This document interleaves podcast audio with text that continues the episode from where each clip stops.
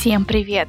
Это послекаст выпуска подкаста с Олей Осиповой, автором проекта «Ретроградный Меркурий». Такой формат для нас существует впервые, и нам важна будет ваша обратная связь. Оставляйте ее, пожалуйста, в телеграм-канале Институтка и других социальных сетях. Вообще, я эту часть разговора хотела выпустить в рамках платной подписки на подкаст в приложении Apple, но решила, что сегодня его важно услышать всем слушателям без исключения. Мы с командой давно думаем попробовать такой формат и обязательно в скором времени что-нибудь сообразим, а именно как выпускать бонусный контент. И пока Слушайте разговор о вывернутом наизнанку феминизме, о разрешении себе пробовать разные роли и быть слабой. И, конечно, подписывайтесь на телеграм-канал Институтка.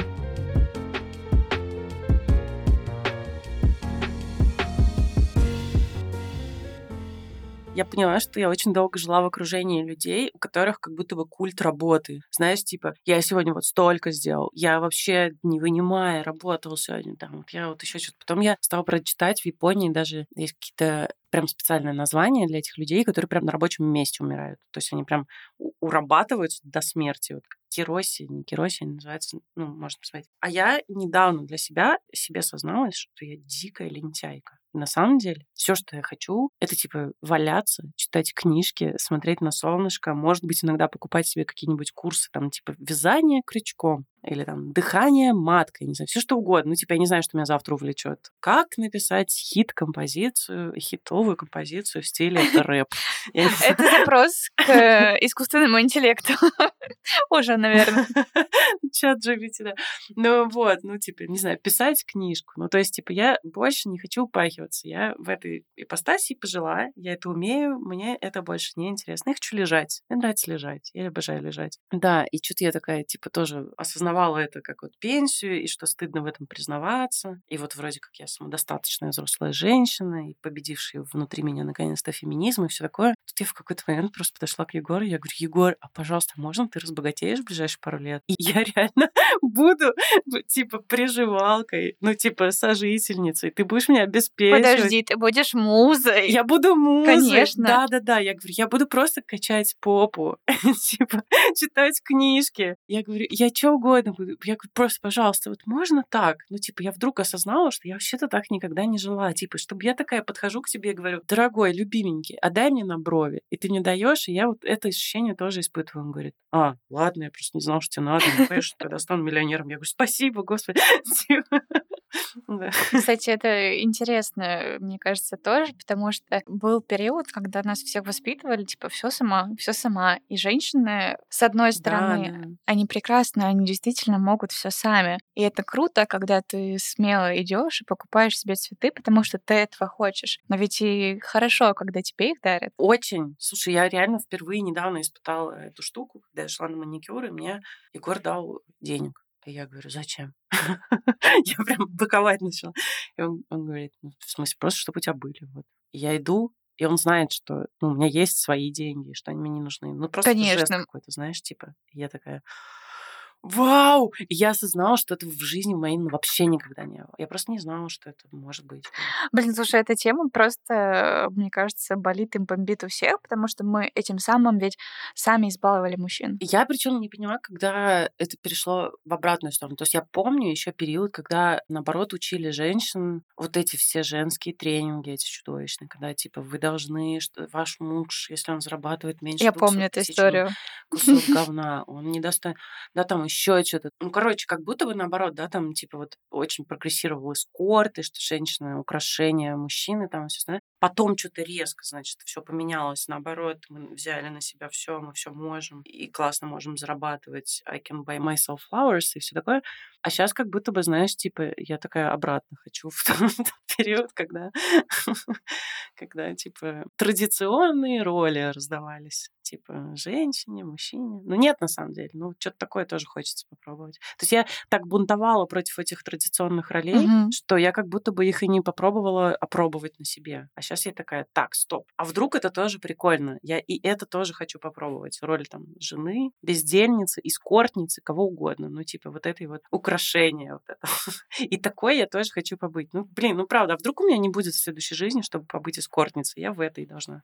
Конечно. А еще, мне кажется, очень важно, что одно другого на самом-то деле не исключает. Ты можешь быть и украшением, Нет. но при этом абсолютно самодостаточным, реализованным, прекрасным, умным, не знаю, с огромным, неважно, там, капиталом, блогом, хоть с чем компанией, но при этом ты же все равно остаешься женщиной. И, кстати, ты знаешь, классно, что мы вышли на эту тему, потому что концепция моего подкаста изменилась, и она стала именно такой. Мне хочется как раз-таки говорить и показывать, что при всей своей силе, самостоятельности, каждая из нас может быть, и в первую очередь, на самом деле, она же женщина. И грустно, что вот как-то мне как будто удалось об этом позабыть, что ли, немножко. Ну, то есть, нет, в смысле, я точно так же люблю и наряжаться, и еще что-то. Но вот какие-то бунт против супертрадиционных штук девичьих вывел меня в итоге к тому, что я теперь хочу их на себя попробовать. Такая типа, а чё, я всю жизнь отрицала каблуки условно.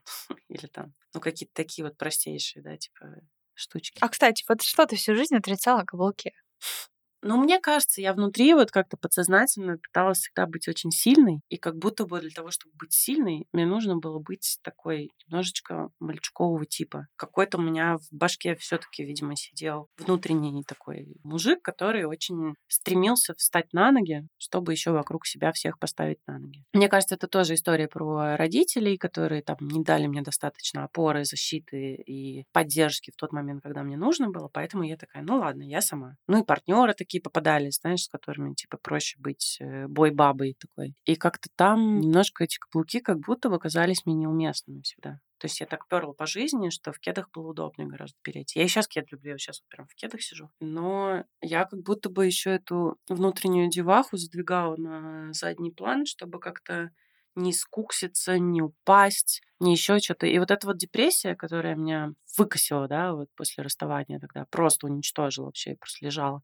Я как будто бы из нее, когда начала выбираться, я такая, ага, то есть в целом я, если что, могу и падать. То есть я и слабая, оказывается, могу быть, и вообще мир после этого не рухнул не рухнул ретроградный Меркурий, который я забросила тогда на несколько месяцев. Ничего никуда не делось. Все окей, все на местах, друзья есть, типа, вау, то есть и так тоже можно было. То есть можно было быть и слабой. И я что-то, я помню, что я прям вылезла из депрессии и заказала себе первые какие-то туфли Прада, что ли. Классно.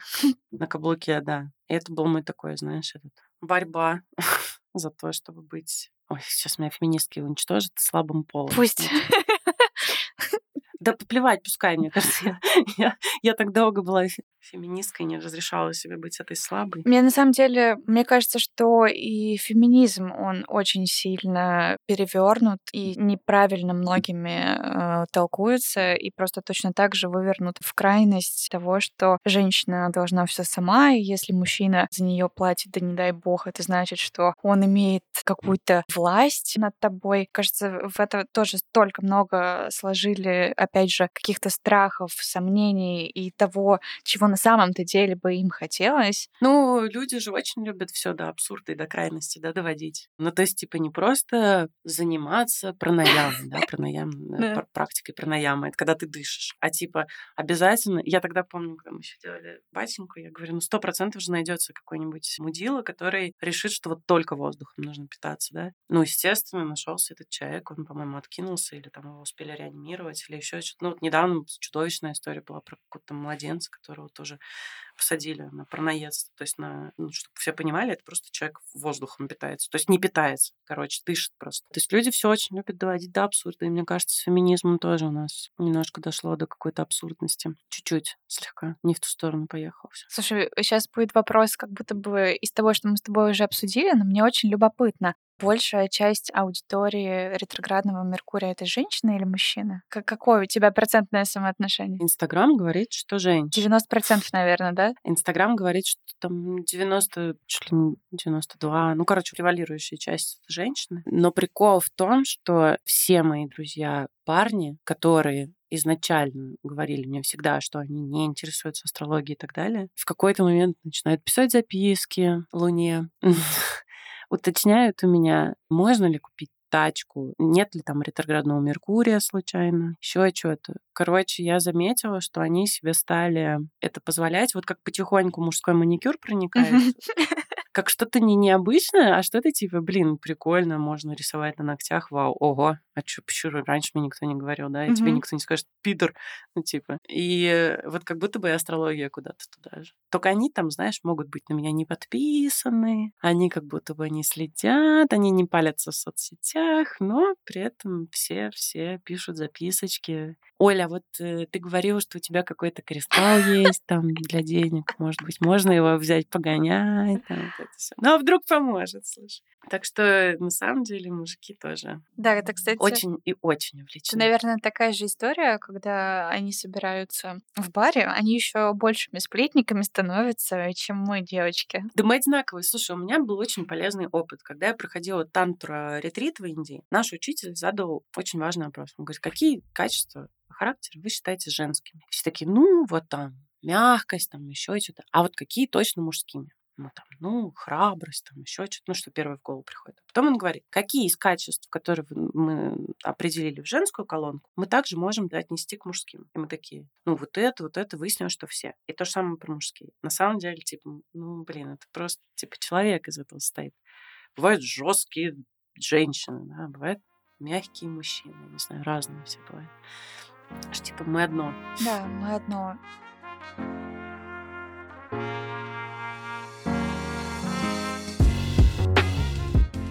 Спасибо, что были с нами и с Олей. Благодарю за отзывы и оценки в Apple Podcast и сердечки в Яндекс Музыке. Ваша поддержка помогает проекту расти и увеличивает шансы на то, что наши разговоры услышат те, кому они сейчас действительно нужны. Также благодарю команду проекта «Институтка», Андрея Кулакова, Юлю Григорян и Машу Андрианову.